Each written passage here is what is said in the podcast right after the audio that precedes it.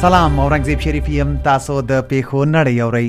دویچه ویله د پاکستان د آی اس آی پخوانی مشر جنرال اختر عبدالرحمن د شوروي اتحاد پر ضد د افغان جهاد کلونو کې له امریکا نه میلیونونه ډالر اغلا کړي او د سویس په کریډټ سویس بانک کې یې ځای پر ځای کړی وو بي بي سي د روسي ولسمشر ولادیمیر پوتین له اوکراین د بیلتون غوښتونکو سیمو دونیسک او لوهانسک د خپلواکۍ پر رسمیت پیژندلو یو سند لاسلیک کړ رویټرز د امریکا ولسمشر جو بایډن وروسته له هغه چې پوتین له اوکراین بیلتون غوښتونکو سیمو خپلواکۍ پر رسمیت وپیژندله اقتصادي بندیز ولګاو اسوشیټډ پریس د بورکینا فاسو د زرو یو کان ته څیرمه د دوشنبه په ورځ د چاودنې له کبله نږدې شپېته کسان مړه شوي او له سلو ډیر نور ټپیان دي فاکس نیوز د ملګرو ملتونو شورا استازو د دوشنبه نا وخت وروسته له هغه چې پوتین له اوکراین بیلتون غوښتونکو سیمو خپلواکۍ په رسمیت وپیژندله بیړنۍ ناسته وکړه